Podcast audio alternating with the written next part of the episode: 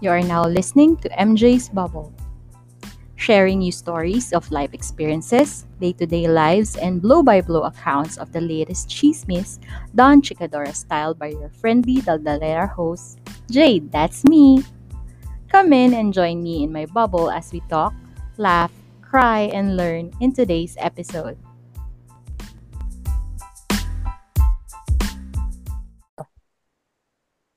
Okay, recording in 3, 2, 1. Hello everyone, hello bubble mates. Welcome to episode 107 of MJ's Bubble. My name is Jade and I'm your friendly Deltalera host and Delulu Ajuma. And as always, I hope you're okay wherever you are in the world. Happy Monday everyone! At dahil Monday, busy. Pero kahit busy, swerte ako kasi may mga busy tao akong bisita two out of the four hosts of Barbeshies. Let's all welcome Attorney Noel and Attorney JP. Hello po! Eh, hello, hello, hello. Hello, good evening. Hello. Dito na Magandang araw. Matagal kami nagpapahinga. Makikipodcast muna kami din ng well sa iba. Okay lang Oo. yun. Okay lang yun. At least maririnig nila kayo ulit. Kasi ano, may mga, may mga, ano eh, dun sa mga naging episodes ninyo with me, may mga nagtatanong, parang tinanong din nila, yung sa episode ni Attorney Noel, parang tinanong nila, ano, ano daw sasabihin nila sa 16-year-old self nila. Parang naging tanong daw nila sa sarili yon magpapakilala ba sila o hindi. Parang nagkaroon ng mga mixed reactions. Tapos dun sa ano naman, episode naman ni Attorney JP, madaming natawa dun sa yung mga quizzes na pinapatulan nila. Oo, Maraming marami silang guilty. Tapos natawa din sila kasi parang napaka-innocent nga naman daw ng mga quizzes na yun pero ano pala, may problema pala yun sa data privacy. Wala Mm. lang. So yun. Wala lang. na Kaya sabi nila, ang daming nagsabi na informative daw yung mga episodes. So, kaya kinaladkad ko sila dito. Sana For- informative pa rin. Feeling ko kagaguhan na magkasama kami ni JP eh. Feeling ko kagaguhan. Ay, grabe naman. siya informative. Oo. Okay lang. Okay lang. anyway, so, ay, wala eh. Since, ano, kailangan natin ng energy. Ang tatanong ko lang, mahilig po ba kayo sa kape? Kayong dalawa. Kasi naantok na ako. eh. Definitely. Bilang may-ari ng isang kapihan na pangalan ay Tamang Kape, kung Ayun gusto nga. kaming puntahan sa Kainta, nag-advertise. Oo, oh, pwede. Or Pwede. i-book para sa aming mobile coffee. Eh, oo, mahilig ako magkape. Ayun. Ayun naman pala. So, yes wala to lang. coffee. Yes to coffee palagi. Mm. Gano'n ka-frequent po?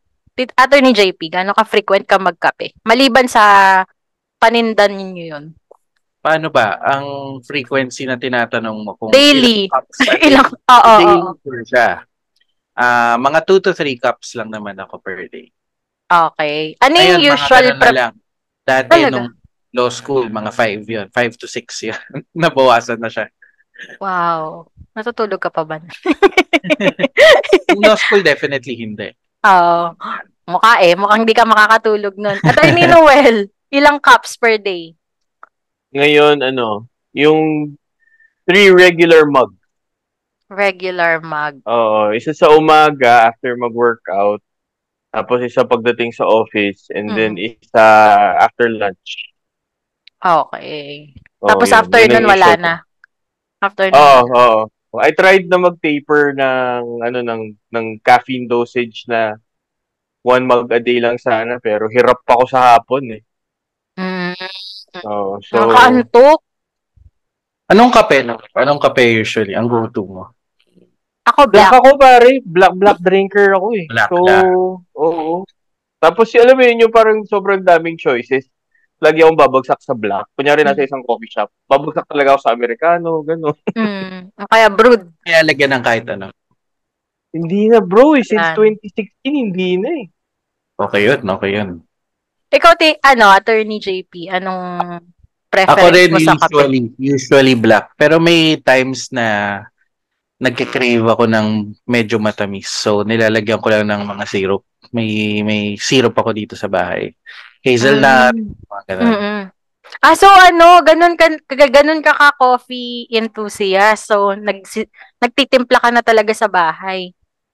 Kung may time ako, kung may time nagtitimpla ako, kung wala, coffee maker lang. Yung ilalagay mo lang siya sa coffee machine. Ah, ah, ah, ah. Ako talaga timpla eh. Tapos may na-discover ako ngayon. Kasi yung kapatid ko nag-uwi ng Vietnamese coffee. Tapos parang may manual coffee press na ano, na kasama. Yung parang drip coffee siya.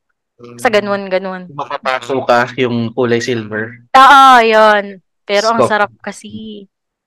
Ang sarap ng Vietnamese coffee. Hindi siya, hindi siya yung pag ano mo, mapait lang yung ganun. Sarap eh. yun nga lang, next week ka na Definitely kung lalagyan matutulog. mo siya nung ano, nung condensed milk. Yun yung Oo. mixed coffee talaga. Yun yung Ano yun, parang ano, Spanish, Spanish latte, pare. Parang Spanish latte. Pero kasi yung Vietnamese coffee grounds, medyo, eh, nagpaka-coffee, ano yun, medyo may chocolate taste siya. Ah, yun pala yun. Kala ko kasi parang medyo vanilla. Vanilla tas nutty. Ganun yung Sorry, sorry, naalala ko yung ano, naalala ko yung tanong mo sa amin dati, nung ano, nung, nung nagbabarista ka, nung nagbike tayo, nagbike kami sa inyo. Tapos sabi, eh, syempre, curious, di ba? Tapos nagtatanong na kami sa kanya kung anong mga, ano-ano ng kape, ganyan. Mm. Ang muna niyang tanong sa amin, may alam ka ba sa kape? Ah. Pagka may alam kami sa kape, tapos nag-spew siya ng knowledge and whatever. Pretentious siya. Tapos, Nag-flex, nag-flex sila sa ba? order sila sa akin ng cappuccino, saka iced mocha. After ko mag-explain ng sobrang haba, isang cappuccino, saka iced mocha. Kainis. Buti nga hindi frappe.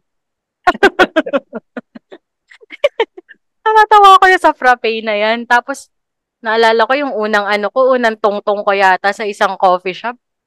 Hindi ako, kinakabahan ako eh. Di ba yung sticker-sticker, o sabihin ko na Starbucks. Unang tungtong ko sa Starbucks. Tapos, pinag, inutusan pa ako ng mga office mate ko na yung sticker-sticker. Hindi ko naman alam gagawin ko. Hindi ko alam yung order ko. Hindi ko alam. As Nung in. una ako nakapag-Starbucks, naalala ko sa Starbucks Katipunan to. Siguro mga first year high school ako, way, way back. Ah, hindi ko lang kung paano umorder. Gusto ko yung mga frappuccino. Mm-mm. Pero dahil hindi ako marunong umorder at nagpapaka-alta ako, in-order ko yung iced Americano. Ay, Diyos Aray. ko, pagdating sa akin. Hindi pa ako coffee drinker that time eh. Sising-sisi ako. Parang, pero pinanindigan ko dahil nga nagpapaka-alta Oo. tayo. Kasi ano Kunwari tayo. may alam tayo. Social Kunwari, climber tayo. Americano drinker tayo. pero sa loob-loob ko sising-sisi ako. Ba't ba ito in-order ko? Gusto ko yung mga frap eh.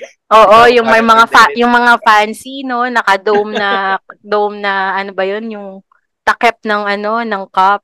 Ikaw, Attorney Noel, ke- ay sige po, Attorney Attorney JB. Go. Hindi, go lang, go lang. Attorney Noel, kumusta yung first Starbucks experience mo? Hindi ko na maalala yung first Starbucks experience ko eh. Pero ang, ang naalala ko na na may dala ng unang Starbucks. Kasi magkakasama kami parang mga first, second year or first year high school noon. Mm. Tapos nasa Green Hills kami. Parang nandun yung unang Starbucks or something. Mm. Tapos yun, parang pasapasahan lang ng frappuccino na binili nung ano, nung may kaya naming kabarkada. Pasabi lang mag-Starbucks, no? Oo, ma-experience lang. Tapos syempre sobrang amazing. Parang, oh, ito yung 100 peso na kape. Wow, amazing. Mga ganyan, di ba? Mm, mm, mm. Tapos, nung ano, na nasa call center ako, nagkaroon kami ng ritual ng ano ng isa ng best friend ko sa office na ano Mm, every sweldo mag magsa Starbucks kami mm, mm. tapos di punta kami sa coffee shop kasi Mm. yun, yung parang nag-feeling-feeling na ano ka na social climber ka ganyan tapos yung yung isa na Siyempre, mga taga call center, di ba? Mga English only please, mga gago, di ba? Pasikat. Tapos sabi niya, ah, excuse me, miss, sabili nga isang mocha frap. So, forward yung pronunciation. mocha Bakit frap? hindi mocha? Ha? Mocha? Mocha Mocha frap. frap? Mo- mocha frappe. So, yun. Yun yung mga first experience ko sa coffee. Eh, ano, yung yung mga mamahaling kape, hindi talaga ako fan nun kasi unang-una wala akong pera nung high school. eh. So, nakiki-sip-sip lang ng kaunti. Mga ganun. Gusto ko yung nakikisip-sip. May experience laway. lang, no? Punasan mo muna yung straw tapos inom mo. Buti na lang hindi pa papel yung straw na Babalik nan- na rin. Babalik na rin yun. Wala rin. Bilang hampas lupa, baliktaran ng straw, nilagay mo lang yung mismo, mismo dun sa kape. Buti na lang hindi pa papel yung straw nun, kundi tunaw-tunaw na yung, ano, yung straw nun. Ganun, pag ganun na ba? Yung baliktaran. Pero ano, sabi nyo nga, yun nga, nagpapaka-social climber kayo noon. Kasi di ba parang dati, status symbol ang Starbucks. Parang, ah, nakapil nyo ba yun? Ako na-feel ko yun eh. Stat- dati status symbol yun eh. Oo, kasi mahal siya eh. Ah, Oo. 50 pesos para sa sa isang kape, di ba? Lalo Kape. kung nag-start ka palang mag-work. Ah, mahal oo. yun. Mahal na kape siya. Sabi nga ni Noel, mga ano yan, treat mo lang sa sarili yan. Nadaan, pagdaanan ko rin yung mga pagsweldo days lang o kaya ano. Mm-mm. Pwede mo namang isang linggo, pero isang linggo pa rin bago Dildil asin. na Dil-dil asin ka one week. hahatiin mo yung 3 in 1. Mm-mm. Dalawang ano, sa dalawang cup. Mga ganun. Naalala ko pa dati, Attorney JP naman, ano, parang nung OJT ako, nag nag-OJT ako sa bangko, may nagbigay sa akin na, hindi ko alam kung teller namin yun or yung isang, yung officer namin. GC, yung parang discount, ewan ko ba sa GC yon Hindi ko alam kung anong gagawin ko doon kasi nga hindi ako nagsa-Starbucks, hindi ako ano. Tapos sabi, tinuruan pa talaga, dinala nila kami sa, dinala nila kami sa bank, sa Starbucks, doon sa, ano, Ayala pa yata yun dito mo siya bibilin. Tapos, tinuruan kaming order. Hindi ko ba talaga siya ma-appreciate kasi, di ba, hindi naman tayo nagmamalamig na kape. Saka yung Starbucks GC usually, bote mo 100 lang. ah, 100. Oo. Kulang pa. Kulang pa sa isang. Oo. Di ba, GC, prinoblema mo dadagdagan pa. Prinoblema mo pa, paano mo gagamitin? Dadagdagan mo man ng 20 or 50 pesos. Ayun nga, prinoblema mo pa. Binigyan ka na nga na problema ka pa. Pero naalala niyo yung dati na ano na sobrang bago niya. Sobrang Oo. bago ng ano ng malamig na kape. Oo, oo, oo. Yung feeling na ano, ang ina kape talaga to. Tapos ngayon, kahit saan ka tumingin may Starbucks no, tapos kahit saan merong artisanal coffee, kahit saan may ano, tapos ngayon ang labanan oo, na ngayon yung paindihan. Dapat Oo, oo, independent coffee at yung kape. Oo. Parang- Oo, yung artisanal Oo. talaga, no? Third Yung wave. ano. ah, third wave. Ah, third wave nga. Third wave coffee. Ah, ah, elaborate. At ano, Attorney JP. Ito na- yung mga hindi mainstream na meron silang mga um, beans, mga specialty beans, mga Mm-mm. single origin beans. Mm-mm, Tapos chinecheck talaga nila yung temperature ng tubig, mm-mm. kung gaano katagal bago gawin, pa- para Mm-mm. mag-bloom. So, yun. Yun yung mga Oh. third wave coffee ngayon. Oh, so hindi pwedeng yung ano lang, yung pinaganda mo lang yung cup, yung pina-fancy mo lang yung latte art. Talagang Oo, particular na sa lasa. Particular na sa lasa ng coffee base mismo. Mhm. Tapos yung gagamiting milk. So, iba-iba na rin ngayon eh. Meron lang soy milk, oat milk. Mm-mm. Ah, dati, Mm-mm. ano lang yan, ah, powdered milk lang yan. Saka, nung pandemic, nauso pa nga yung Dalgona coffee, di ba? Ay, grabe. Tumapa kayo dun sa Dalgona coffee na napakatamis at hindi naman masarap. Oh, novelty lang yun. Ano, asukal lang yun eh.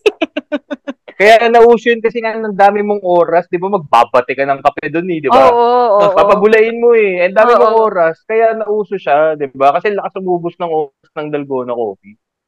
Nakakaano yun, no? Sabi ko, ala ko na pa naman, napaka-successful ko na kasi napa, napa-foam ko siya, no? Tapos kahit anong dagdag ko ng ano, ng almond milk, kasi syempre nakikita tayo nun, tawag dito, nag, kahit anong dagdag ko, ang, ang tamis niya pa rin. Hindi siya nakakatawa. anong gawin ko dito, bis? May mga tao kasi na gusto lang talaga nila yung lasa ng kape. mm, Kaya they don't mind kung anong klaseng coffee yan. Even 3-in-1. Kasi ang 3-in-1 in reality, wala naman siyang kape. Kape. Puro siya asukal, no? Sukal, coffee extract lang siya. Ah, oo. wala talaga siyang, kumbaga, wala siyang coffee, may caffeine content siya. So, Mm. nakukuha mo yung lasa, saka yung sugar rush. So, yung Mm-mm. mga tao na gusto lang nila talaga yung lasa ng kape, okay na sila doon. Tapos, meron din naman na mga talagang Purist. gusto nila yung pure na coffee talaga yung Mm-mm. nakukuha nila. purist. Eh, Attorney JP, anong opinion mo dun sa nag-a-alter ng kape? Like, ano yung natikman ko sa tamang kape? Yung parang may mint siya. Eh, promotion. ang ang ano yun, ang ginawa namin doon, it's an espresso with uh, anong tawag doon? Yung soda water. Oh, Tapos okay. mint na syrup. So, doon naman, yung mga ganun, parang nakukuha mo yung caffeine. Mm-mm. Plus, yung para ka nagsa-soft drinks. Kasi nga, soda water yung gamit. So, may fizz siya. Mm-mm, Okay naman, okay naman yung mga ganong coffee. Kasi espresso-based pa rin siya. eh. Basta espresso-based naman kung mahilig ka talaga sa kape, masarap siya. eh. Sa akin na, para sa akin. Eh, eto, since Starbucks yung topic natin, napagdaanan nyo ba yung mga nakakatawa nila, yung mga kalaw- ka- nakakaloka nilang mga offerings? Like yung, meron sila yung may mint, yung sabi nila kaping may toothpaste daw. Ikaw, natikman nyo ba yun? Yung Christmas drink nila? Hindi ka natikman. Hindi ka natikman. Grabe oh. Para lang mara... Ayun pala, dahil nga matitikman mo yun kapag nagpapakabaliw ka dun sa planner. Na, na ano nyo ba yun? Experience nyo yun? Oo, Attorney may Noel. time sa, Okay, Attorney ako sa, JP. ano, sa, parang buong time ko sa law school, every year may planner ako na hindi ginagamit. Pero nabubuo ko siya sa, sa Starbucks. Kasi, Sabi na Kasi- consumption nyo eh, di ba? ewan ko si Madami. Noel, ikaw ba Noel? Ikaw, Attorney Noel, nagpa-planner ka ba na walang plano? Charot. Hindi, ano, yung mga, parang, never akong nag-pursue. Okay. Never ako nag-pursue. Pero nag-planner kasi, Nga wala ka, Attorney Noel. ayan, okay na, better. Ayan, yan, yan, yan, yan. Oo. Ayan. Kasi nung girlfriend ko pa yung wife ko, sila ng mga kasama niya sa residency, sila yung malalakas magkape. Ang planner ko nun, planner ko nun TBTL. Mm-mm. Oh, so, Yung eh, giving ngayon, journal. Yung giving journal yan, Oo. di ba? Okay. Oo. CBTL, CBTL sila. So, ang ang planner ko, laging CBTL. Pero hindi ako nagper-pursue. Just so happened na yung yung girlfriend ko, yung wife ko ang Mm-mm. nagper-pursue. So, lagi ako meron. Pero yung nag-ipon ng sticker di talaga. Mm, Oo nga yung ngayon yung nagbigay na sila ng option eh. Hindi na planner. Pwede ka nang kumuha ng tumbler, Oo, oo, oo. uh, May tote bag pa. Wala, wala. Nawawala ka, Attorney JP. Gusto ko yung ano, gusto ko yung tumbler. Yung tumbler. Ay, ah, oo. Ako nakukuha ako, ang kinerir ko yung sa CBTL eh, yung tote bag, yung parang 25th anniversary tote bag nila. Doon may kaguluhan doon. Pero ano, meron pa rin ako. Tapos ngayon maganda yung offering nila na tumbler, yung may handle naman. So, yun. Tapos, since ito na, ah, nagme-mention na tayo ng mga ibang coffee shop at may nagsabi dito na may mga nagsa- nasabi nyo na na nakakailang baso or mug kayo ng kape, lalo na nung nag-aaral kayo. Maliban sa pagkakape, ano yung mga ginagawa ninyo sa coffee shop? Ah, Attorney Noel. Malandi. Pwede. O sige, tama naman yung sagot na yan. Tama naman yung sagot na yan. Nagsusugal. Uso ah. Noel, yung ano yun, no? yung kokol na term. Kokol. Oo, Oo, coffee, coffee lang. Oo, coffee, Kaya coffee lang. coffee, yung crush mo, ganyan. Oo. And the guise of magkakapil coffee break. Oo. Actually, mag- Lalandi pala. Coffee, coffee, landi. Sige, ganun ka ba? Oo. Kokol, kokol, mga ganun. Oo, oo. May marami naman. Usually yung ano, yung first date, hindi na hindi na food talaga, hindi na yung dinner, hindi na ano. Kape tayo. Ganun, 'di ba? Mo kape? Ganun, 'di ba? Ganun sila. Yun. Pero ano pa ba? Lande, 'di ba? Na-experience ko rin, nakikita rin ako sa coffee shop nung nagsusugal. Tapos yung parang may meeting sila nung mga Ewan ko kung magic cards ba yun. Na, kayo ba yun? Guilty ba kayo doon? Hindi, wa- wala na. Tapos na ako sa... Yan, hindi na ako nagma-magic cards. Pero Oo. ngayon, maka, maaari. Pero, ayun, ah, either either magic card cards lang tayo. Pag ginagawa namin before, nag-aaral. Oo, Dahil oo. lang nasa school, working student. Of course, ang isa sa mga default na pwede mo pag coffee shop na malapit sa school. Mm-mm, mm-mm. May sumisita ba sa inyo nun, Attorney JP? Ah, usually, pag nag-aaral ka, gaano katagal? Ako umaabot ako noon ng mga siguro 3 to 4 hours. Wala namang sisita kasi parang dahil malapit siya sa school, alam na ng mga doon na nag-aaral yung mga tao or Okay. nag-office meeting Mm-mm. or nag-work. Although before parang hindi pa ganun kauso yung work from start coffee Oo. shop. Oo. Pero marami na, marami nang gumagawa na. Maraming may laptop. Mm-mm, So, mm-mm. pragmatic na eh. Kasi nga, malapit ka sa, may, Oo. nasa gitna kasi mismo siya ng Makati CBD eh. Chris, Ah, ah, ah, ah. ah, business district eh. So, yung expect yung mga mag meron diyang mag-work or mag-meeting. Oo. Ikaw, Attorney Noel, same ano ba yun? Same experience? Ah, doon nag-aaral, gaano katagal, tapos may na- may naneta na ba sa'yo?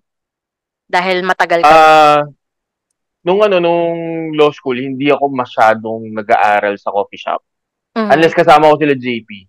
Mhm. Pero if, ano, ah, on my own, laman ako ng library. Mhm. Tapos, doon ako, nag, doon ako, doon ako nagpapasok ng illegal na kape sa library. Tapos, Oo ano, nga. ah, Nakakatapon pa kayo ng kape. Oo. Tapos nung ano, nung nagtumambay na lang ako, tumira na lang ako sa coffee shop, bar review na. Ah, okay. Okay. So yun, ano talaga, ano yun, ah, minsan 10 hours ako sa coffee shop, tapos isang kape lang. Oh, may sumisita sa'yo na barista. Wala, wala. Wala, friend, naging friends ko na sila. Mhm. Naging friends ko na sila. Tapos, ano, witness sila sa pagluha ko, mga ganyan. Habang nag-aaral. So, yun, yun. oo. Tum- the- the- nung ano, nung bar review, yun talaga laman ako ng kape, ng kapehan. Mhm. Ano. Na-wait na si Noel during bar review niya eh. Oo. Aral siya ng cream. Tapos habang nag-aaral siya, simultaneously nakikinig siya ng lecture sa naiyak na lang siya. Kasi pagod na pagod na siya. Parang nakakaiyak nga yun. Tapos meron akong, ano naman, ah, experience ko naman, yes, nag-aral din ako for boards tsaka I- IELTS. Wala din naman sumisita sa akin kahit mga 6 hours ako sa ano, coffee shop. Tapos nung one time, um, nagtatrabaho ako kasi after ng client meeting, nag, nagstay na lang ako sa coffee shop. Merong isang law professor, parang siguro, abuga, abogado din siya, nagtuturo siya ng law eh. Doon siya nagkaklase sa ano, sa coffee shop. Doon siya nagpaparesit. Wala na akong sumisita sa kanya. Parang pag sa coffee shop, mind your own. oh, di ba? Parang uh, Walang pakilamanan. exclusive Oo. exclusively for something. Parang you can actually do anything you want. Oo. As long- oo. Diba? As long as patron ka. Kasi bumibili Oo. ka. Oo. Dadating nga yung point na mag makikilala ka na ng mga barista. Tapos Mm-mm. maging kainin. Sila na yung kasama mo. Alam nila na nag-review. Mm-mm. ka. minsan, naka, parang babalikan mo pa yung mga coffee shop na yan. Magta-thank you ka pa. Bibigyan mo ng glorious. Mm-mm. Ah, pag nag-review ka, inaasikaso ka nila eh, 'di ba? Inatanong nila kung may gusto ka pang coffee, minsan dinadagdagan pa nila yung coffee content, yung in content gising ka eh. So, kumbaga alam nung mga na, mga barista doon kung ano yung mga kung sino yung mga audience mga kliyente. Mm-mm. Yung ano, yung actually yung dadagdagan, dinagdagan nila ng ipis dati yung iniinom ko eh. Bago.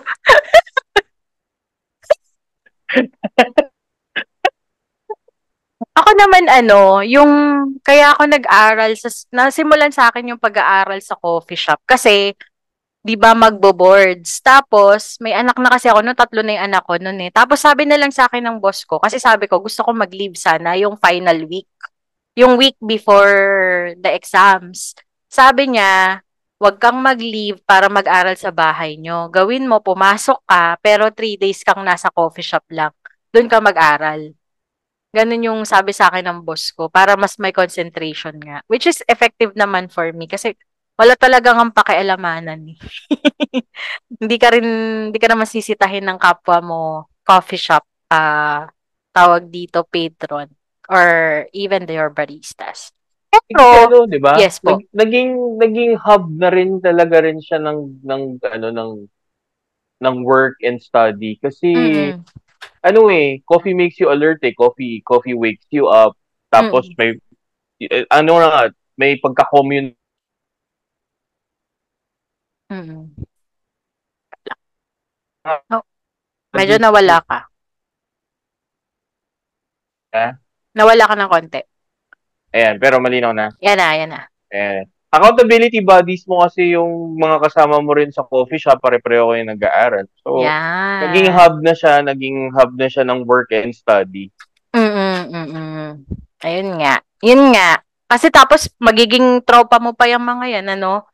Speaking of accountability body.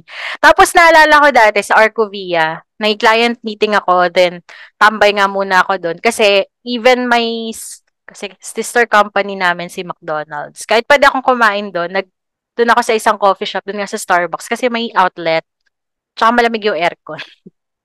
Tapos yung mga kasama mo doon, babantayan nila yung gamit mo, 'di ba? Pag kunwari na jebs ka or ano, naiihi ka, 'di ba? Hindi nila pag-iinteresan yung gamit mo. So, yun, wala lang. Parang masaya lang siyang, ano, yung parang nagkakaroon ka ng friends kahit hindi naman kayo talaga magkakilala. So, saka yung ambience kasi na binibigay ng coffee Mm-mm. shop. Minsan yung amoy lang ng kape. Yes, yes. Diba? Oo. Nose siya, aircon, amoy, Oo. amoy ng kape. Nakaka, nakakagising na eh.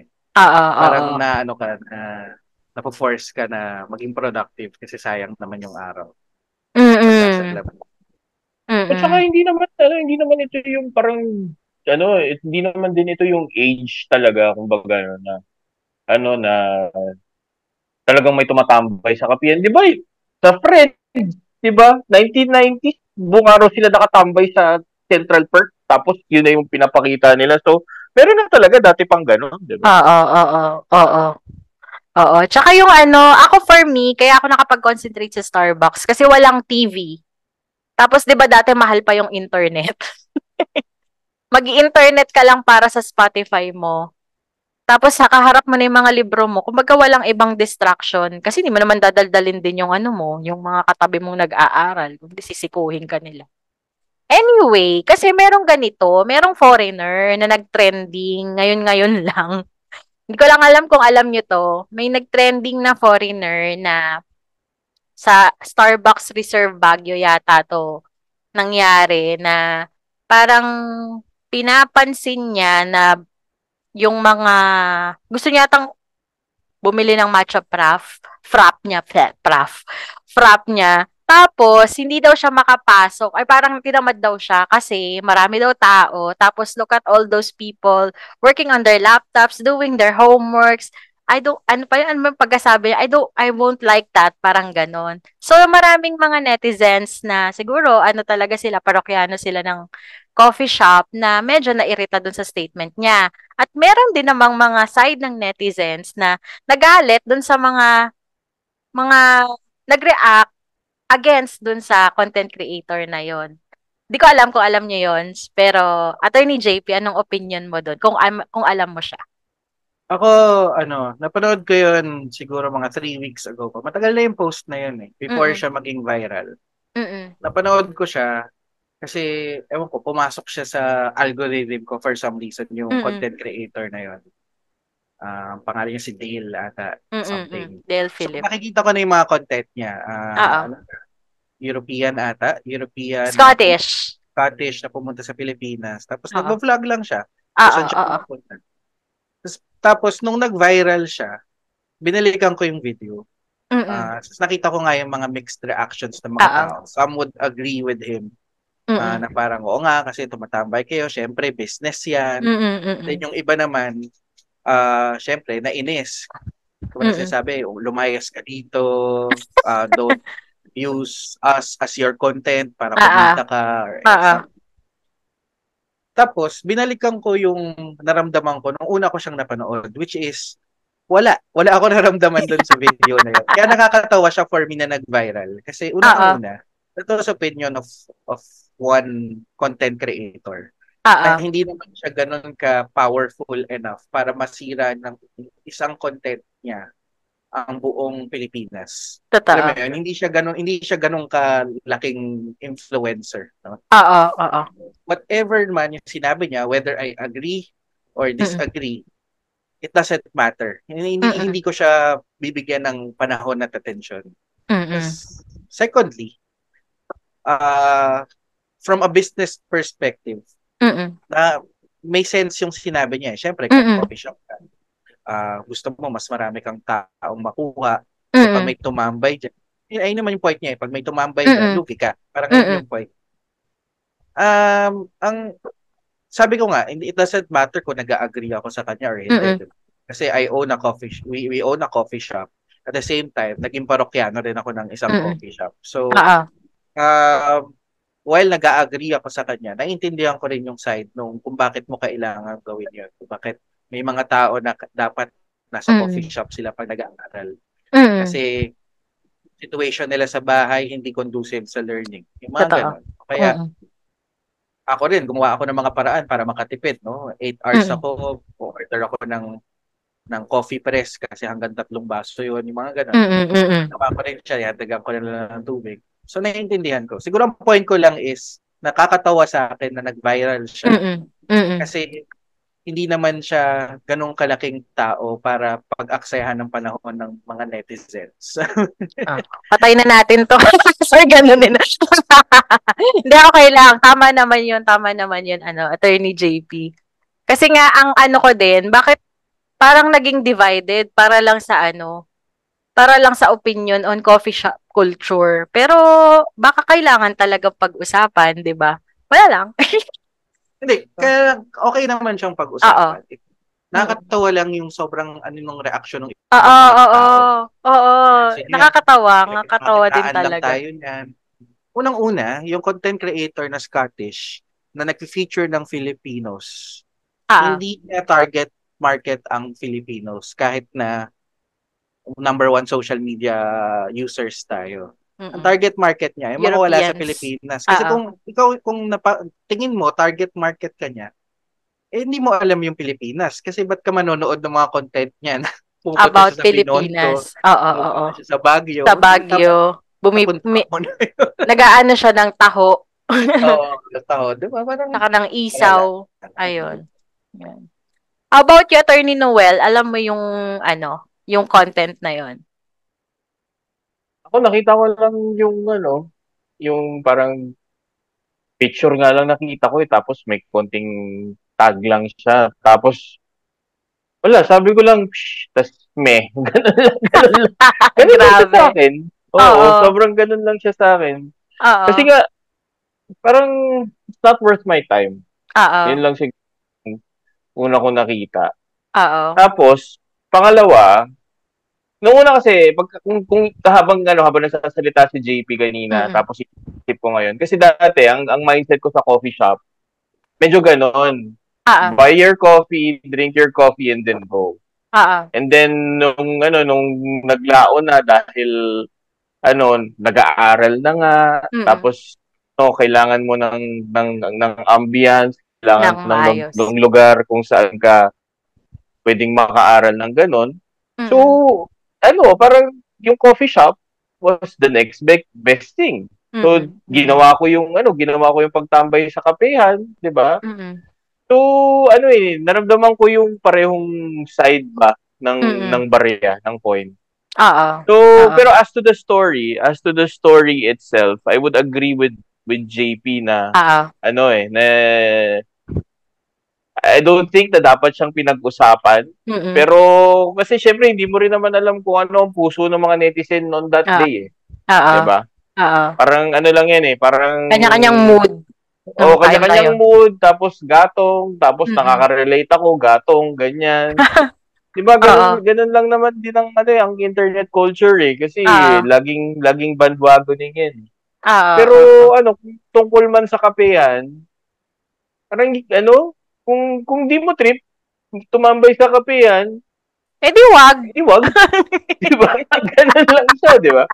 Di wag. Kung ano, kung trip mo, edi, sige, okay lang. Di ba? Ganun lang naman paningin ko sa mga bagay-bagay. Totoo, totoo. Oo.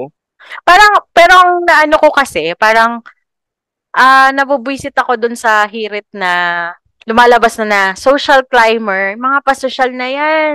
Para sa 200 na kape, magstay ng 6, 6 hours to 8 hours sa isang coffee shop. Eh parang sa isip-isip ko, ka, umiiyak ka nga sa 200 na kape. Pe- So, kung hindi mo siya type, parang sa akin nga, if you pag nagrereklamo ka sa halagang 200 na kape, so you're not the target market. Kung hindi ikaw yung target market, wala kang opinion dun sa mga nagkakape ng 6 hours ano sa isang for me ah, for me lang naman to. Yun Wala actually yung nakaka- isa sa mga nakakatawang comment. Nakita ko Diba? pa rin ata yun, na may allegation na na social climber ka kasi tumatambay sa coffee shop. Oo. Which sa akin, natawa lang din ako. Well, Oo, 'di ba? hindi ako na-offend, offend, Oo. pero natawa ako kasi parang nakakatawang isipin na walang alam yung tao na yun in terms of ano pinagdadaanan ng mga taong tumatambay quote-unquote sa Oo, isang oo. coffee shop. Oo. Kasi 'di ba, parang generalize na niya kaagad yung tao na yun na nagsa-Starbucks lang para para Magpasosyal. mag- magpaka magpaka-social, magpaka-alta, sabi nga natin Mm-mm. kanina. Whereas sobrang diverse ng mga tao na makikita mo sa coffee shop. Mhm. And it's not just in coffee shops, no. Mm-mm. Yung mga ganyang tao makikita mo rin. May kilala ako mga nasa Mac Cafe. Well, hindi Mhm. naman known ang isang Mac Cafe Ah, oo. To be a study hub. Sa Dunkin Donuts sa New Dunkin' Manila. Donuts. So marami Oo. ng ano ngayon na itong mga taong to, kaya nila ginagawa yun. It's not because gusto nilang maging in, Oo. gusto nilang maging social, Mm-mm. pero actually, baka wala lang din sila talagang choice. Oo. Ah, tulad namin, no, yung time namin no, sa law school, um, we were working, I was a working student. Mm-mm. So, to go home and study is not an option kasi I Mm. live, I, I work and study in uh, Makati, I live in Cainta. So, Mm. sobrang layo niya. Para mag-travel ako ng 3 hours, tas doon lang ako mag-aaral. Mm-mm. Sayang sa oras. Mm-mm. So, ang choice ko, dahil gabi na, sarado na yung school, ang choice ko, logically, Tambay. coffee shop. Oo. Diba? Ito yung mga tao na hindi naman sila nagpapakososyal, pero actually humahustle sila. Hindi mo lang nakikita yung hustle nila. So, to Mm-mm. brand them as social climbers just because of what they're doing, Mm-mm. I understand kung bakit maraming na-off doon sa nag-comment na yon. Lalo na yung Mm-mm. nag-comment na yon, eh, I think prominent siya sa sa social media. Hindi naman, Mm-mm. pero siguro marami siyang following. Kaya kumalat din yung post niya or yung comment niya. Mm-mm. Mm-mm.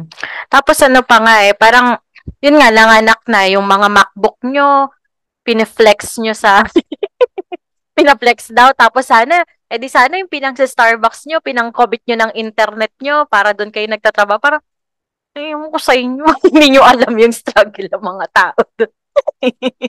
O saka, Di ba yun yung ano? Di ba yun yung peak ng pagiging judgmental? Di ba? Di ba? Saka talagang wala siyang alam. Kasi kung alam niya kung ano nangyayari sa loob ng isang Starbucks or CBTL, alam niya na kung meron man internet na yung offer yan, sobrang bagal. Oo, oo, oo. So yung internet ng tao, ay sarili niyang dala. Totoo, totoo. O kaya yung phone mo yon yung data mo, inuubos mo Kita doon sa yan. So kung meron ka man talagang kukunin lang, yung kuryente. Kasi kailangan- kuryente, tsaka aircon, di ba? saka Tsaka yung amoy. amoy ng computer, ng ano, ng coffee shop. Oh May nag ano, may nag-offer pa ba ng ano ng libreng wifi sa mga Starbucks? Tsaka sa ano parang sobrang sobrang limited na hindi katulad dati, 'di ba? Parang matik yung free wifi dati. Pero ngayon parang wala na akong nararamdaman. Naka-data rin kami pagka kami ni Mrs. nagko-coffee kami sa. Mga naka-data lang din kami din. Iyon, ganun. Dati si BTL Matic, meron halos lahat. Basta meron ka lang ng swirl card. Ngayon, hindi na. eh. Pili na lang din yung stores. Kaya hindi na sulit si, swir- si swirl card. Kasi hindi na rin ideal eh, na ah. may wifi ka pa. Parang may data ka naman. Mas safe pa, diba? Kasi, Ah, yan na. Yan na nga. Sinasabi ko public. sa iyo, Attorney JP, dapat nandito ka talaga eh.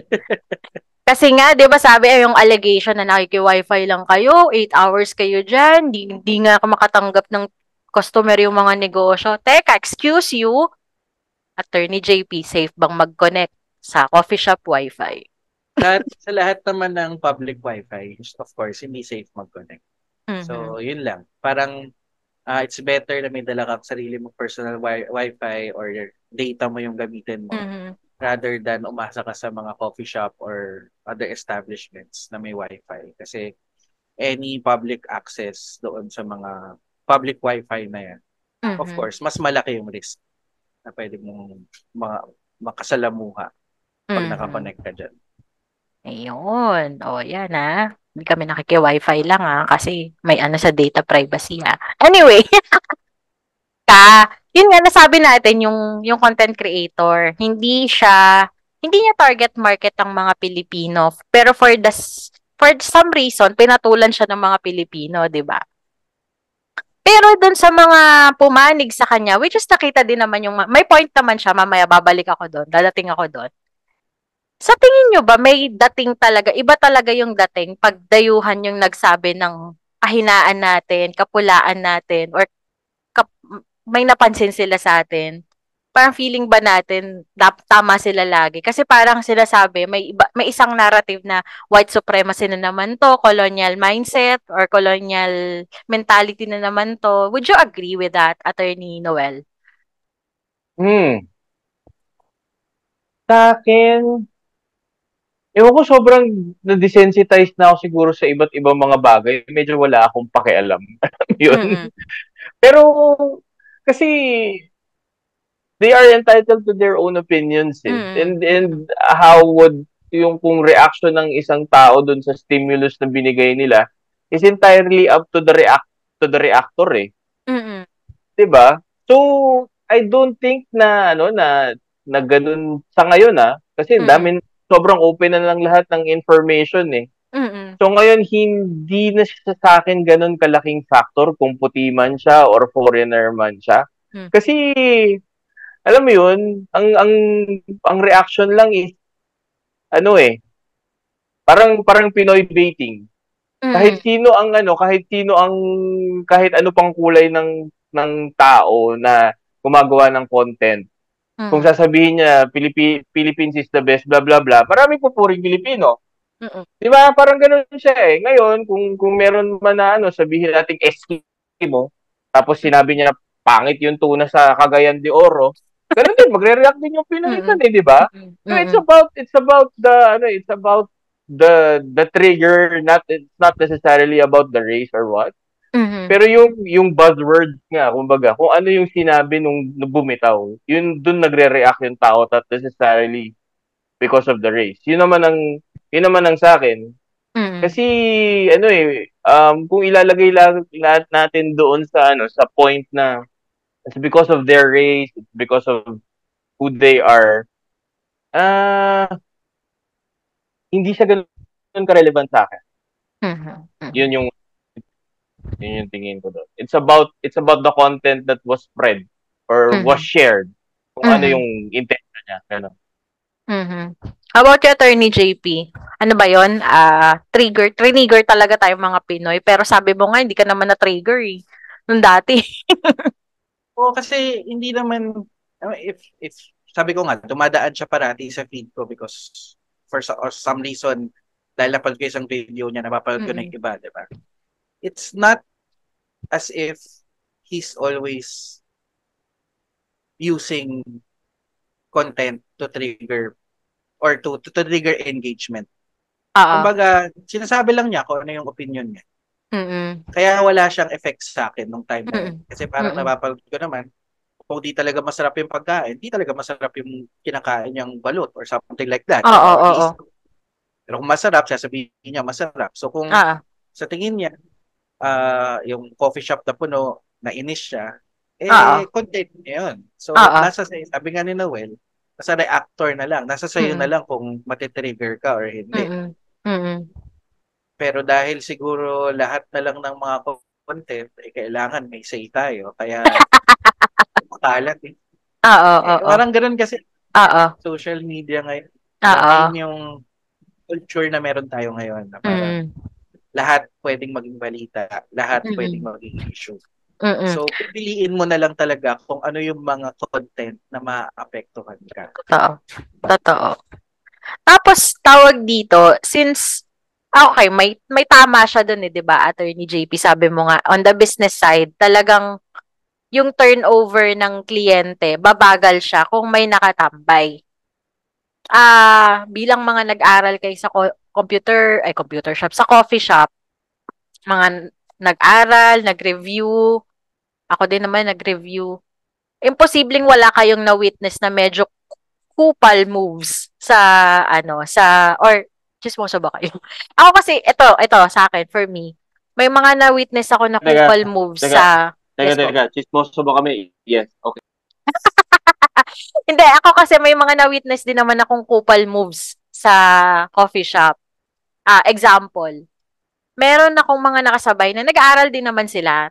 In fairness, nag-aaral. Pero kasi siguro hindi nila feel yung food kasi medyo mahal 'di ba pag sa coffee shop. Tapos more on pastries kasi sila, sandwiches, pastries. Tapos lately lang sila nagkaroon ng pasta. So, gagawin nila, iwan nila yung gamit nila dun sa table nila, na isang long table yung na-occupy nila. Iwan nila yung gamit nila. Kakain sila sa labas, nandun yung mga cups nila, then babalik sila. So, ganun. Ganun yung galawan nila. So, yun nga, 8 hours sila doon. Tapos, hindi naman sila totally nagko-consume ng mga products ni Starbucks or whatever coffee shop yun. Ganon. Gusto lang nila i-reserve yung space. Tapos pangalawa, nung kailan ba yun? Siyempre, nung bagong sumusweldo pa lang, di ba every sweldo nga, gusto mo mag-Starbucks ka. Meron yung mga grupo din na nag-aaral na occupied nga nila isang long table. Nung kami naghahanap, obvious naman na nag-aantay kami ng seat nung barkada ko. Hindi sila nagbibigay.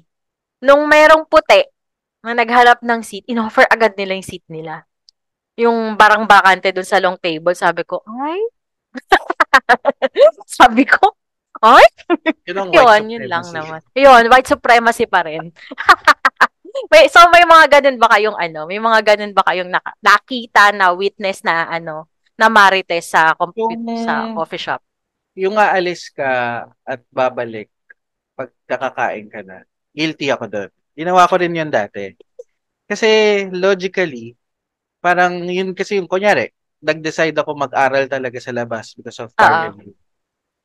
Hindi, kung aaraw-arawin mo yun, kailangan mong gumawa ng paraan para makatipid. Makatipid. Oo. Hindi ka naman mag-aaral sa sari-sari store, di ba? Tama, sa tama. karinderya. Hindi ka naman mag-aaral doon eh. So, nagiiwan talaga kami ng mga gamit. Kaya ako nga sinabi kanina na naiintindihan ko yung hustle. Mm-mm.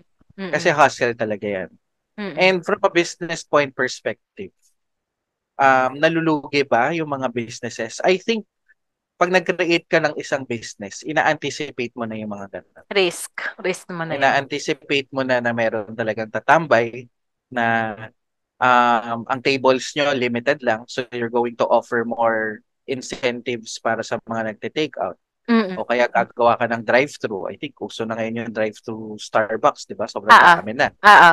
So, um, kumbaga, kasama na yun sa kino-compute nila na possible losses. Oo. O, Oo. ilan yung balance natin kung may, kung during the exam season, di ba? Kunyari, ah, alam mo kung kailan yung exam season. Malamang Mm-mm, nakita mo na yan eh. So, makikita mo na ganong kadami yung traffic sa isang establishment. So, alam mo na on how to compensate on that. And yun Mm-mm. yung mga bagay na dahil nga ang opinion ng mga tao sa social media ay black and white. Yun yung mga bagay na hindi mo na consider kung magbibigay ka lang ng opinion mo. Mm-mm. So, Mm-mm. one-sided lang parate, either this or that ka. Pero kung na-experience mo siya sa loob, alam mo yung Mm-mm. hustle, alam mo Mm-mm. yung Mm-mm. uh, Galawan. student, alam mo yung how a business actually works, then, like I said, hindi ka ma-offend sa mga ganong klaseng Mm. content. Di ba? Parang Oo. it, it's just another man's opinion. Oo. At hindi siya nagmamatter. Kasi kung ikaw naman, eh kung mag-aaral ka, wala, hindi ka naman papakialaman eh. Totoo. Ah, nung high school ako, parang pupunta ako sa coffee shop. Sabi ko, makipaglandian lang ako. Kahit maghalikan kayo doon, di ka naman papakialaman ng Totoo. mga buddies eh, di ba? totoo, totoo, totoo. Totoo. So, yun. Parang, Totoo naman.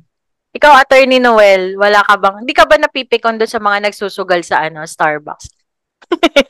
Eh, nakapagsugal ako sa Starbucks eh. So, di ba? Di ba? So, yung ano, yung, dahil nga, ganito, yung sinasabi ni JP nga rin kanina na, ano, uh, obviously, yung nakakapag, nakakapagbigay ng opinion na, na medyo controversial, obviously, hindi nila kasi na-experience nga yung ganong Totoo. bagay. Oo. Diba? So, Madali yun, lang yung- kumuda eh, no? o kung wala kang alam at wala kang kasi ang ano ang ang context mo lang palagi actually lagi kang contextless eh sa mga Oo. bagay na ganun kung wala kang kung hindi mo na experience yun beforehand eh diba Oo. nagkakaroon ka lang ng context kasi doon sa ano kasi naiintindihan mo na siya dahil ah Mm. kaya pala ah kaya pala Mm-mm. laging ganun eh Mm-mm. pero yung tungkol dun sa ano sa sa kwento mo kanina na bigla sila nagpaupo ng white guy Mm-mm. Oo, na, tapos yun. Ayun, kupal yun talaga. Pangit yun. Pangit yun kahit saan mo tingnan. If hindi talaga nila kakilala yung white guy, ah. Mm-mm. Mm-mm. 'Di ba? Eh kasi kung nakikita niyo naman na nangangailangan, wala namang problema siguro or ano, wala namang problema na magbigay ng Maka-share. kaso, 'di ba? Wala namang ganoon eh. Mm-mm. Tapos yung ano, yung yung nagre-reserve ng ano, nagre-reserve ng ng tables. Gets ko rin eh. Gets ko Mm-mm. rin yung mga ganung bagay. Kasi one, ano, nakasama ko sila JP dati. Ano, ginagawa tayo talaga naman namin yun. Sa Na, ditan ano, ba? na- Shifting kayo Oo, ng bantay ng upuan. Oo, shifting ang bantay ng upuan kasi yung isa mag yung isa hindi. Tapos yung isa bibili ng kung ano, mga ganun, ah. mag-fishbowl ka or whatever. Bili ng di ba? footlong. Oo, mga ganong bagay. Kailangan mo rin kasi ng dumiskarte. So, ah, hindi siya ganun kakupal sa akin. Unless, Mm-mm. yun na nga, ah, yung moves niya, katulad na lang ng bigla, bigla mo ibibigay sa iba after after mong i-deny yun sa nangangailangan, Mm-mm. yun ang pangit. Mm-mm. 'di ba? Pero, I don't think that there's, ano eh, there is a big issue Mm-mm. doon sa, ano, doon ko- sa matter na yun. ang mas magandang pag-usapan, ang ang mas issue sa akin is yung proper cafe etiquette. Yan, yan. Go, go, go. Tatanggapin mo na parang tanggapin na lang natin na meron talagang ganon dito sa Pilipinas. Yung mga nag-aaral, nag-office. Ngayon, pag-usapan na lang natin or mas maging issue na lang siguro, how do you behave when you're in a coffee shop? Mm-mm. Nag-aaral ka, ala, or kung nandun ka para tumambay, alam mong may mga nag-aaral, how do you react? Mm-mm. How do you, dapat ba, i-ano mo yung sarili mo na, hindi, coffee shop to, public place to, so Mm-mm. mag ako. Kasi may ganun eh. May ganun ako na experience. Nag-aaral ako, tapos sa isang table, sobrang ingay. At the same time, uh, knowing that it's a public place, wala rin ako magawa kasi pinili kong Mm-mm. Doon mag-aral eh. So, tulad nga sabi mo, 'di ba? Minsan may mga may mga nag-aabang ng table, hindi makaupo o kaya Mm-mm. may mga kumakain tapos iniiwan na lang sa kabilang table yung mga pinagkainan nila. Mm-mm. I think mas issue dapat yung mga ganun. Mm-mm. Rather Mm-mm. than uh, making an issue out of a foreign content, Content creator. Oo. lang naman, di, in transit lang naman siya sa Baguio. Di naman siya doon Mm-mm. nakatira. Mm-mm. Mm-mm. Yun yung Mm-mm. issue sa akin. Baka may iba pang issue na Mm-mm. uh, dapat mas dapat pag-usapan. Pero ti, ano, Attorney JP nabanggit mo na, ano ba yung dapat coffee sa total mga nag-abroad kayo no? Ano yung coffee shop culture sa ibang bansa? Like a Australia. Ah, when when I was there, talagang ano lang. Ah kasi yung mga coffee shop doon malapit sa mga train station. At dahil nga maganda ang transport system nila. Hindi ka tatambay sa coffee shop, eh. dadaanan mo lang talaga siya. So Mm-mm. go there, grab a cup of co- coffee. Tapos Pwede naman magkape rin sa mga train stations doon. So pwede mong dalhin, pwede mong kunin. Mm-mm. Bihira lang yung nakita ko talaga. Parang ibang-iba talaga sa Pilipinas. Bihira Mm-mm. lang yung nakita ko talaga nag-work at nag-aaral doon. Mm-mm. Um, probably because nga, they can easily go home. I think that's the difference. eh. Oo. Home, mas tahimik yung mga lugar nila. Mm-mm. Pag gusto mo ng na peace of mind, may mga park ka na pwedeng puntahan. Dito kasi talagang lalabas ka, Walang ganun eh. kung medyo tahimik, coffee shop eh. Di ba? Oo. Oo. Oo. tahimik na lugar, bibihira ang tahimik na lugar dito. So, coffee shop madalas ang ma- mga tahimik na lugar. Mm-mm. So, iba yung kultura. Mm-mm. And um, I think uh, kaya ganun din yung yung thinking ng foreigner na dumaan sa Starbucks. Kasi Mm-mm. iba rin yung pinanggalingan niya. Sa sa kanila, iba yung Mm-mm. coffee culture. Oo. Dito, iba rin yung coffee culture. That's why mayroon siyang sarili niyang opinion. Mm-mm. Kaya dapat nag-get. Parang, kaya ako nag-gets ko yun na parang, ah, okay. Sigur, kasi nga, sa kanila, siguro sa Scotland, hindi Mm-mm. naman ganun. Nag-aaral yung mga tao. Kape lang daming- sila. Sobrang daming reasons kung bakit ganun yung Opinion niya. niya. Okay. At ganun yung opinion niya. Ah, okay. How about you, Attorney Noel, sa Korea dati? Paano yung magkape yung mga tao doon? Ano, eh, ano, mas marami sila yung mga ano. Ito ha, ang galing doon sa Korea kasi sobrang dami nilang kapihan. Kunyari, Mm-mm. mag, mag, mag, naglakad ako papunta sa isang sandwich shop. From our hotel, Mm-mm. siguro mga, ano, mga uh, less than, less than three blocks away yung, yung sandwich shop. Siguro Mm-mm. mga tatlo, apat na kapihan na daanan ko. Oh. So, ano, hindi ganun ka, hindi ka, hindi ka patatambayin, mga ganun, kasi nga ang dami Ah. nila eh. So, ano, marami silang choices, whatever. Tapos Ah, yung meron sila, yung marami sila dun sa may, ano, marami silang kapihan na, yung parang pop-up shop lang. Ah, ah, ah, ah, ah, ah. Parang Ganun. hole in the wall. Hole in the wall oo, lang. all in the wall lang. Ganun siya. Mm-mm. So, hindi, hindi ka magkakaroon ng chance tumambay. Oo. Kasi maliit lang talaga siya. Oo. So, ganun siya. Pero ang dami. Ang dami nilang kapihan talaga. Para sunod-sunod na kapihan yun. Ganun Sila, siya. ano yung mga preparations nila? Mga fancy coffee din? Or mostly ice americano lang din sila? Halo eh. Halo rin siya. Oo. Yung ano, yung yung isa na, ano na, na binila namin, ano, ah, yung parang, eh, ayun nga, indie coffee siya, parang ganun. Mm. So, ah, may pagka-artisanal siya, tapos Mm-mm. masarap din naman siya. Mm. Pero yun na nga, hindi ka pa uupuin or may may li- sobrang limited seating. Oo. Ganun siya. Ang dami. Marami talaga siya. So, Meron pa akong yeah. ano eh. Sige po. Mm, sige. Ah, ano kasi yung yung mga bagay na gano'n dahil nga ang dami nilang ang dami nilang kapihan. Tapos hindi nila na-experience yung pagtambay. So yung ano, yung mindset nila, naka doon nakapalibot.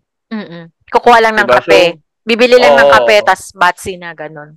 Naglalakad ng may hawak na kape, ganyan. Oo. Oo, ganun siya eh. Ganun talaga siya sa ano. So, ano, baka nga maging alien yung coffee culture dito sa Pilipinas na natatambay ka, guys. Oo.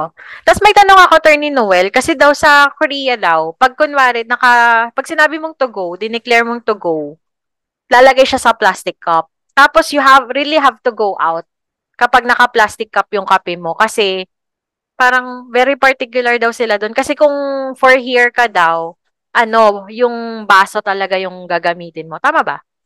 Oo, totoo yan, totoo yan. Ah, medyo naano nga sila sa amin eh. Eh kasi sabi namin to go eh. Tapos Oo. bigla kami umupo. Oo. Medyo naano sila sa amin. So, yun. Pero totoo yan, totoo yan. Pero na- pinatawad ano na- nila kasi turista kayo. Oo, oo. Nahirapan sila sa amin na Oo. itong mga alien na to, mga ganyan. Pero, ano, oo, I would attest. Kasi ginawa namin yun sa Baskin, saka ginawa namin sa Baskin and Robbins, tapos ginawa sa isang mall, yung malapit doon sa ano, yung fancy library nila na nasa gitna ng Oh, mall. ex Starfield. Yee! Oo, yun. So, Okay. pupunta kami doon. May, may Oo. Baskin and Robbins Oo. Tapos, ano, sabi na namin to go, pero bigla kami tumambay. So, medyo na ano sila. Nabwisit. Tapos, pangalawa, oo, yung pangalawa naman doon sa, ano, sa isang, nalimutan ko yung ano eh, coffee and ice cream shop din siya. Oo. Ano, ah, bibigyan nila kami ng bowl na, na ceramic. Kahit na nung una kami nag, nagtugo, bibigyan na kami na ng bowl na ceramic kasi nga bigla kami umupo. So, yun. Ah, Totoo yan, totoo yan. oo, tsaka 'di ba kasi yung sa garbage disposal sa kanila, masyado talaga silang nagpa-practice sila nung segregation talaga kasi. 'Di ba? Oo, totoo. Tsaka, ano, speaking of garbage disposal, ano eh, maaga sa Seoul ah, sa, at least doon sa Seoul na, sa Seoul pinuntahan namin. Maaga sila nagsasara ng shop eh, maaga sila nagko-close up shop. Tapos Mm. siguro mga 10 or 11 in the evening, Mm. kinukuha nila yung mga basura nila. Mm. Na, na, na, na- nasa sidewalk lang, kukuha nila yung mga basura nila. Magtataka kung walang amoy basura nila. So, ganun kaayos yung, ano nila. Mm, Oo. Kaya kaya Mm. ano sila, papalayasin ka talaga para ano. Oo, oo, oo, ganun. Totoo naman yan. O kaya pabibigyan ka nila ng, ng proper utensil or Ah, or ano para doon sa ginawa mo. Oo. oo. Parang dito, ang mga Starbucks sa QC, ganun. Ah, ganyan na siya. Ganyan na siya. Ah, pag ano ka, naka, ano ka lang. Nakabaso. Oo. Mas wala kang straw. Wala kang straw. Oo, Strawless, strawless. At ano, Attorney JP sa Australia ba hindi sikat si Starbucks? Kasi marami daw dun mga homegrown na brands, coffee brands eh. Oo, parang na yung mga kasi mar- mal- malaki yung family ko doon eh. So natatawa sila pag sinabi ko na gusto ko mag-Starbucks. Oo. Kasi mas maraming mas masasarap na coffee Oo. other than Starbucks. So bibihira yung Starbucks doon. Mas mala- mas marami yung mga maliliit na Oo. coffee shop na Mm, masarap din kasi mm-mm. naka doon uso yung nagulat. Sorry. Sorry talaga. So, lumitaw po yung anak ko. Para siyang undin doon. anyway, Mumu. So yung ano, yung doon kasi uso yung iba-ibang klase ng milk Mm. eh. Siya, at normal lang siya. Oat Mm. milk, soy milk. Parang mura lang siya na, na addition. Um, dito kasi medyo specialty na eh. Pag oat Mm-mm. milk yung gagamitin mo, di ba? So doon, hindi talaga siya, hindi mas Starbucks yung mga Ang mga tao. Iba yung, iba, iba yung coffee shop nila. Okay. Eto, final question in relation sa kape. Other than Starbucks, ano yung mga gusto nyong ah coffee chains? Wala ako kay Attorney JP. Tamang kape ba to? Pero other than that, um, definitely hindi yung yung eh, V. Oo. Oo. Ay, hindi talaga. Pangit. Ah, ano ba? Dunkin ata. Siguro ako Mm-mm. meron ako yung talagang pipili. Yung, yung makukuha mo yung coffee cake. Mm-mm. Ah, either yung coffee cake dahil dun sa black coffee nila na masarap kasi masarap yung ground coffee nila. Or yung matamis na coffee nila kung gusto mo talagang automatically na CR after. Yan. um, Dunkin. Ang, Oo. ano, ang go-to ko. Oo. Ikaw na, Attorney Noel. Other than the star under other than Starbucks, ano yung go-to coffee mo? Nung nag-aaral ako, yung coffee shop nung ano nung bar review, Coffee Grounds. Mm. Yun yung pangalan ng coffee shop. Mm. Tapos ano, yes din sa Dunkin Donut. Mm. Paboritong paboritong kapehan namin dati ng tatay ko yan. Mm. So, Batang 90s. Dunkin Donut.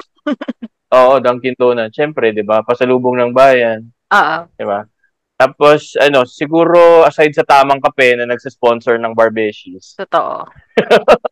Um Ano bang huling kapihan na ano na, na Meron sa Makati, kaibigan namin may-ari. Pangalan niya D Coffee.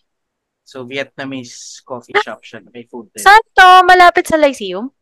Oo, sa may near Valero lang. Tapos Ay, yung Kailangan ko Viet- mapuntahan ice yan. Vietnamese coffee nila, ang tawag namin doon, crack in a cup. Kasi. Sarap. sobrang nakakagising siya. Sobrang dami nung condensed milk nilalagay. Tapos magpa-add ka pa ng espresso shot. Yan. Hindi ka na matutulog. Next month ka na matutulog. month ka na matutulog nun. Pero sobrang so, kung nandun kayo sa area near ah, Valero, ayan, hanapin nyo lang yung D Coffee. Vietnamese coffee yan. Makakapo. Makakarating. Vietnamese Yung talaga. pala, ano, masarap na kape, BK Joe. Ay, oo! Na-try ko yan. Pijo, masarap. Masarap yung Oo. kape nila. Mm-mm. Mm. Na-try So, ko yan. Try nyo yan after magsangyupsal. Maghanap kayo ng CR. Promise. Galing ng kape, no? no? Nagigising ka na, natatay ka pa. Di ba? Ganda, ganda. Eh ako ano, ah, maliban sa Starbucks, UCC, tsaka Pascucci. Ewan ko na try nyo na yung Pascucci. Ay, hindi ko Italian brand siya. Ang sarap. Ay, Galing lang ako dun kanina. Cory Cory. Ang UCC. Ah, UCC. Di ba Grabe. doon tayo sa may Burgos JP UCC? Oh, UCC yung paborito natin dun. Oh, yung Korikohe, Mm, di mm. ba? Yun talaga. Japan is Tapos, living in 2035 Pag talaga. tinambayan mo ang UCC, mafo-force ka talaga maghanap ng ano eh, ng kainan na malapit. Kasi mahal yung food nila eh. Oo. Although Oo. masarap. Pero Oo. parang pag nagbabar review ka, mahal siya. Hindi mo eh. masusustain yun. Isang meal. Oo. Oo. So, Tapos doon ka doon ka talaga malulugit talaga attorney JP kasi wala silang outlet oh, ngayon. Ngayon ano na lang sila yung USB hub para ma-charge mo yung ano mo, ma-charge mo yung device mo. Pero yun, masarap nga. Masarap yung food. Mm. Yun. So yun. Ito na may nakabanggit na ng Barbeshis kanina. Kailan kayo babalik sa podcasting? Naka-hiatus pa kami. So, um, see you in 2024. Dami nangyayari sa buhay namin eh. Sobrang daming, ano, si, si Liga hindi nagre-reply sa chat group namin. Sobrang Sobrang Mm. busy. So, Sobrang- si Choi din, ang daming ginagawa. So, ano, hindi kami makapag, ano, makapagbigay ng time sa ngayon ng Oo. doon sa podcast namin. So, Oo. hopefully, Siguro kung may Yeah. mga magsusponsor sa amin, mas madali. di ba? Lahat po nang na-mention na coffee shop, ano po? Eh, baka naman. mm, Dunkin Donuts, Yung para D-Coffee. Dunkin Donuts, no? Dunkin Donuts po, Chow. Mm. Hindi, Kahit ano lang. Kahit isang para sa munchkin lang, no? Naghahanap. Um, we're, we're, we're, we'll, we'll be back. Um, Mm. And nagpe-prepare din kami ng mga things for you. Mm-mm. Ah, alam ni Noel yan na parang um, pagbalik naman namin eh may mga bago kaming ah, ibibigay sa mga Mm. audience namin. Ayun. May naka-reserve Katulad pang ng episode si ano, Attorney Lay sa akin. Ako, Diyos ko, di ako makamove on doon. Tumambay ako sa coffee shop para mag-debrief doon. Eh. Ayun. Sige, Attorney Noel, may sinasabi ka kanina. Hindi, ano, ah, hindi, di- yung tungkol sa amin, ano, hopefully soon. Eh, Mhm. lalo ngayon, year-end, di ba? Mm-mm. So, ang dami talaga Daming nangyayari. gagawin. Oo, oo. Tapos ang dami namin pinaplano rin sa sarili naming buhay. Bukod sa mga nangyayari. Di ba? May, may buhay pa kayo. O, eh, eh, di, di ko ba nasabi na, ano, na mag, ah, magkakaroon ako ng second baby. So, Okay, Yun. okay. Oo nga pala, nabanggit yun. mo. uh, Ayun. magkakaroon ng second baby. So, that, there's that. Mhm. So, yun. So, yun yung isa sa, mga main thing na magiging, ano, tatay ako for the second time. Okay. Pinaghahandaan yun. Ayun. S- Kumusta naman? Dadami konsumo mo ng kape niyan. For sure. Anyway, final words. Final words bilang lalabas ang results ng bar exams sa December 5 nga ba? I-address nyo na sila ngayon. Oo, para sa mga listeners namin na listener din ng MJ. So. Ah, at kung nag-aabang kayo ng bar results, um, of course, unang-una, good luck. Ah, malamang by this time, kasado na yan. So, ah, dasal na lang talaga at ano, paniniwala sa sarili. Um, if uh, you make it, then congrats, we'll see you. If not, medyo ma in real talk lang, medyo mahirap ang Pasko. Pero ang okay dyan is mas maaga rin naman na mas maaga yung magiging preparation mo Mm. for the next battle. Kasi yun yung mahirap dati. Mahirap dati, sobrang tagal mong iantayin. Tapos uh, six months ka mag-aantay and then ilang months na lang bago yung next na bar exam. So kung hindi ka man pala rin, ang good thing dyan is mas mahaba yung time mo to um, relax and prepare again. Attorney Noel, para sa mga nag-aabang ng resulta ng bar exams. Oh, bukod sa si, si, si ano, ma-agree ako sa sinabi ni JP. Ano, um eh, ito mainly para doon sa ano, sa uh, aminin natin, hindi pa pala rin. Pakinggan mo yung ano, Redemption times 2 tsaka Redemption times 3 episode ng Barbeshies. Dahil ano, uh, bukod sa real talk nandun, eh i-recognize namin or recognized at validated ang ang iyong struggle, ang iyong feelings and ano, pagka nakasalampa ka na or nandun ka na sa point na ganun, always remember that there will always be nowhere to go but up. At susuportahan ka namin palagi. So, yun, kaya yan. Good luck. Salamat po sa inyo. Pinaunlakan nyo kaming mga listeners at sana yung mga listeners nyo napunta sa akin, no? yun talaga yun eh. Yun talaga yun. Susunduin din namin after. Oo, oo papark oo. lang sila dito. Pero yun Parang nga. Ano yun, daycare ba? Daycare. Yeah. yeah. Alagaan ko muna sila para sa inyo. Pero yun nga, sa mga nag-aabang ng ano ng results ng bar exams. Ayan. Ano na lang yan? It's a matter of time bago nyo ano malaman kung uh, magiging masaya ba ang Pasko or magiging maaga ang preparasyon. Yun, sa ngalan hmm. ng Barbeshies. Ayun, andito po si ano, si Attorney Noel at si Attorney JP. At I hope you are safe wherever you are in the world. Bye! Bye! Salamat Jade sa pag-invite sa amin. Nami-miss na rin namin magaganto. So, yun. Oo. Great mm-hmm. opportunity na sumalang ulit. Oo naman, syempre. Tsaka syempre gusto namin yung mga balancing mga info ano, mga balancing opinions Oo. ng mga ano. Tulad ng pagising tas kape tas tae. Balance naman. Balance naman. Anyway, so yun. Kaya ang advice ko lang sa mga tao, kayo masyadong ma-offend sa mga makikita nyo sa social media. Dami-daming ng stressors sa mundo. Oo. Masyadong emotional eh. Gigil. Hindi kailangan ng ano, ang opinion nyo. Oo. Promise Sorry magtanggal na. ka ng ano, magtanggal ka ng Facebook sa sa cellphone tsaka Twitter. Nako, tatahimik buhay mo. Meron pa TikTok. Meron pa. o yan. TikTok. IG, IG na lang nakatira sa ano, sa cellphone ko. Ang saya-saya ko lang. Picture-picture lang. Saya-saya ko lang. diba? Kung hindi mo naman, kung hindi ka naman content creator din at pinagkakakitaan yung mga opinion na yan. Oo. Tama na. Tama na. nag yung ini-stress mo lang mong sarili mo. So, yun. Oo. Yung mga Ay. comment ko nga ngayon, eh, pag kunyari parang hindi ko mapigilan mag-comment, lalagay ko lang gago to ha. Ah. Tapos yun na, tapos na. si Raul, kunyari ang galing yung mag-gitara, si Raul to ha, ah. tapos tapos na. oh, so yun po. Wait lang, stop ko lang recording. Okay. Uh-huh. Yung paggamit namin ni Naaliw ko ba sa episode today? Aw, thank you! For your comments, suggestions, or violent reactions, kindly message me at my FB page, MJ's Bubble Podcast, or my IG account at MJT, that's E-M-J-A-Y-E-T. Pa-like and follow na rin po para makita ninyo yung excerpts or clips ng bawat episodes.